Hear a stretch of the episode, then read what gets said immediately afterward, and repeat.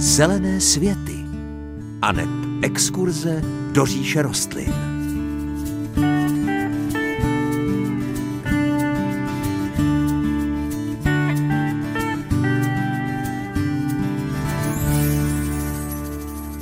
Pěkné páteční dopoledne. Milí přátelé zahradničení, co si představíte, když se řekne orchidej? Bude to barevná kráska, která vám kvete za oknem nebo kterou potkáváte při nákupech v květinářstvích, a nebo nějaká jiná exotická krasavice s velkým okázalým květem. To všechno je samozřejmě možné a vaše představa bude správná. Orchideje rostou ovšem i v naší přírodě a až na výjimky jsou jejich květy podstatně menší než květy orchidej pěstovaných komerčně. Právě o českých orchidejích si budeme povídat v dnešních zelených světech, ale nebude to všechno. Přidáme pár informací o jedné důležité africké rostlině, ale ani tím výčet dnešní zajímavostí nekončí. Příjemné páteční dopoledne přeje moderátorsky zahradnická dvojice Hanka Šoberová a Pavel Chlouba. My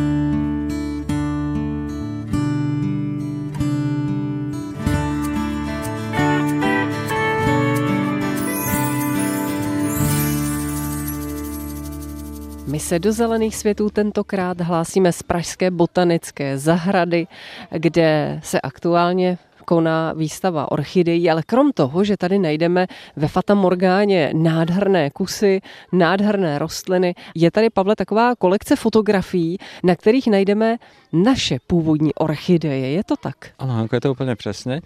A je dobře i o tomto mluvit, protože eh, výstava orchidej, na které se teď nacházíme, tak její společné téma jsou orchideje šesti kontinentů. Takže i Evropa je jeden z kontinentů, kde orchideje rostou a my do Evropy patříme.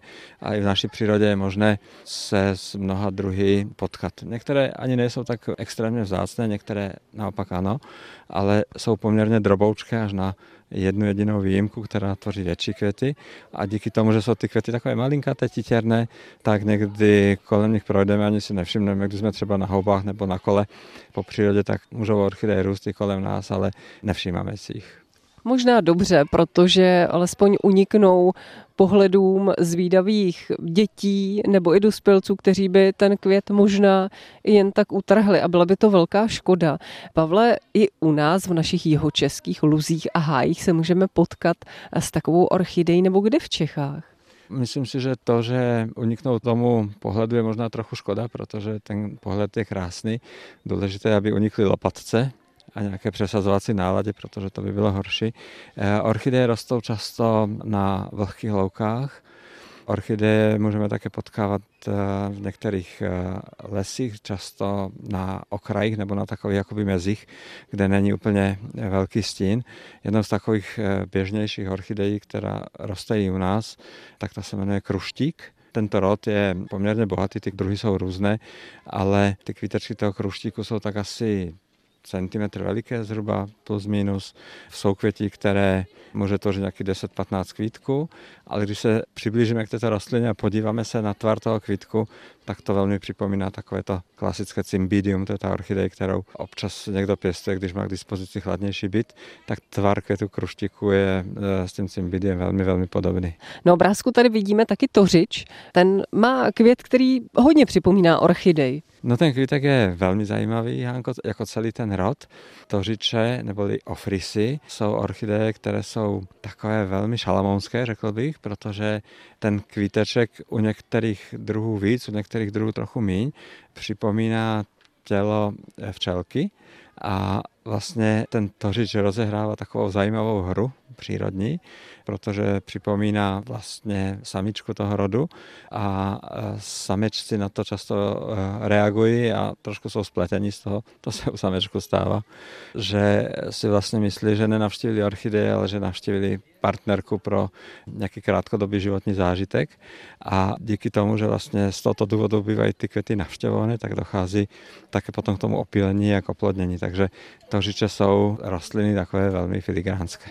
A měli jsme taky fotografii, na které byl pantoflíček, říkám to dobře? Říkáte to správně, Hanko, střevičník pantoflíček, to je eh, naše orchidej, která vytváří největší květy, nejnápadnější a jsou na první pole také nejorchideovitější Já mám pocit, jako bych eh, je znala, nebo mi připomínají asi nějakou rostlinku z dětství.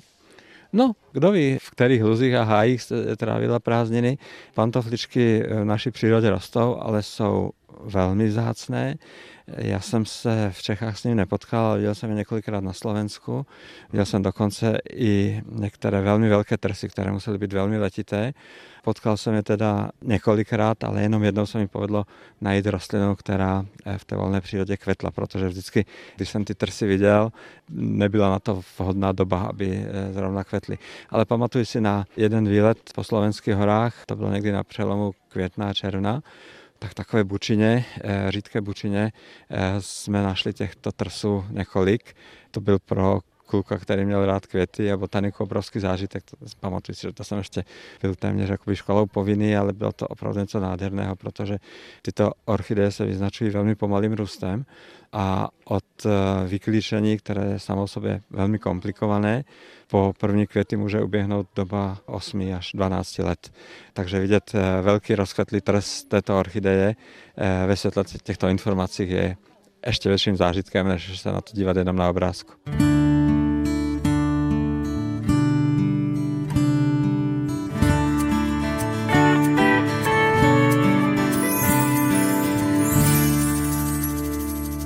Se momentálně nacházíme ve skleníku s tropickými rostlinami, to musíme přiznat, Pavle. A já jsem se zastavila u rostliny, která se nazývá kola odlišná. A já si tak říkám, má tahle rostlina něco společného s takovou tou námi dobře známou černou limonádou?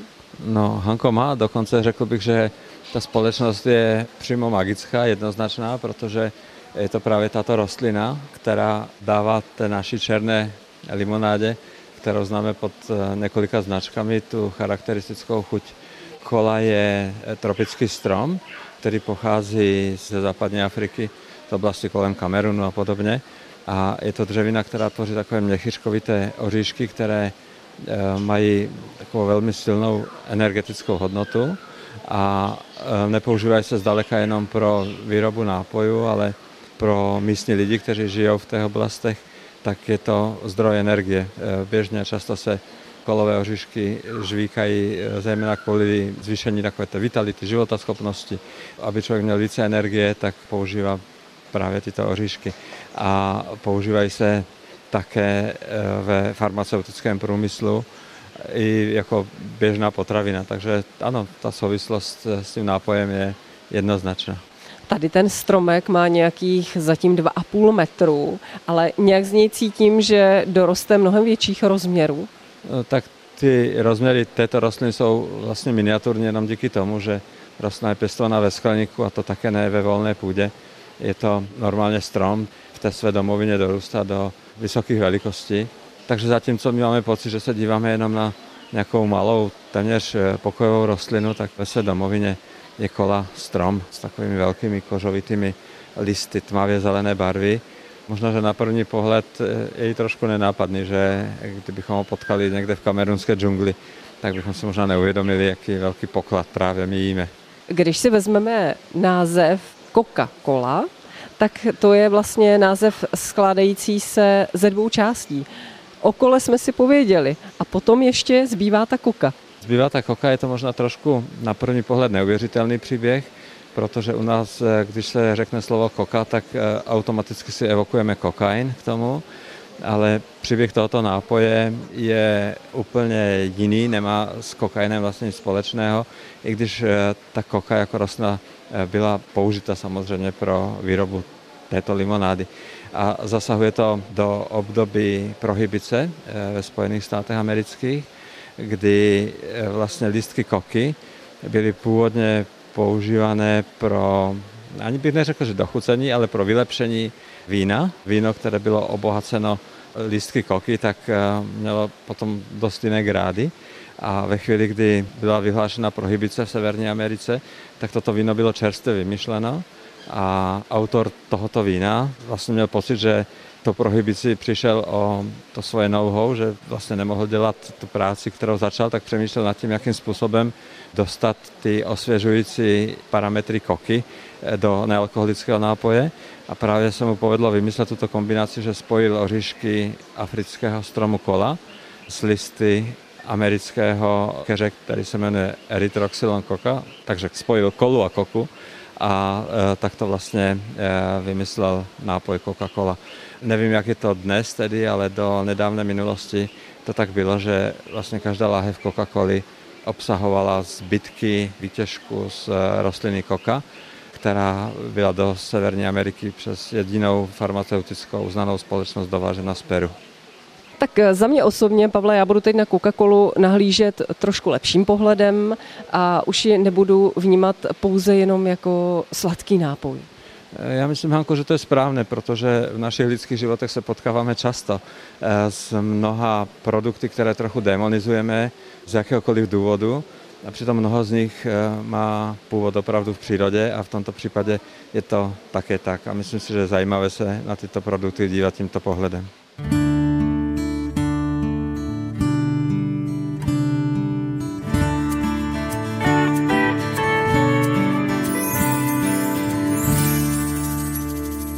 My se s Pavlem hlásíme z Pražské botanické zahrady a musíme přiznat, že jsme na místě, protože jsme na takovém ukázkovém místě, Pavle, záhon, který si myslím, že nepotřebuje příliš vody a Možná by se mohlo hodit našim posluchačům pár informací o takovém místě, protože stává se, že máme místo na slunku nebo místo, kam se zas tak často nedostaneme. Na chatě, na chalupě nemáme možnost zalévat každý den.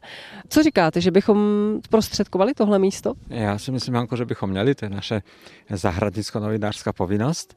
A ještě bych dodal k tomu tolik, že nemusí jenom o místa, kam se dostáváme málo kdy, že nemáme možnost ho zalít, ale můžeme třeba jenom jednoduše ekologicky eh, přemýšlet nad tou zahradou a vodou šetřit tak, že budeme prostě vybírat rostliny, které jsou typické pro ty podmínky té naší zahrady. Nemusí to být vždycky jenom suchá zahrada, někdo má zahradu v jiných podmínkách, takže ten asi eh, toto naše povídání nebude brát úplně příliš vážně, ale znám několik takových typů zahrad, eh, které jsou na velmi kamenitém podloží eh, nebo na píščitém podloží, kde vlastně není za normální okolnosti ani možné ty rostliny uzalévat, protože nemá se kde ta voda zdržet a vždycky proteče velmi rychle pryč.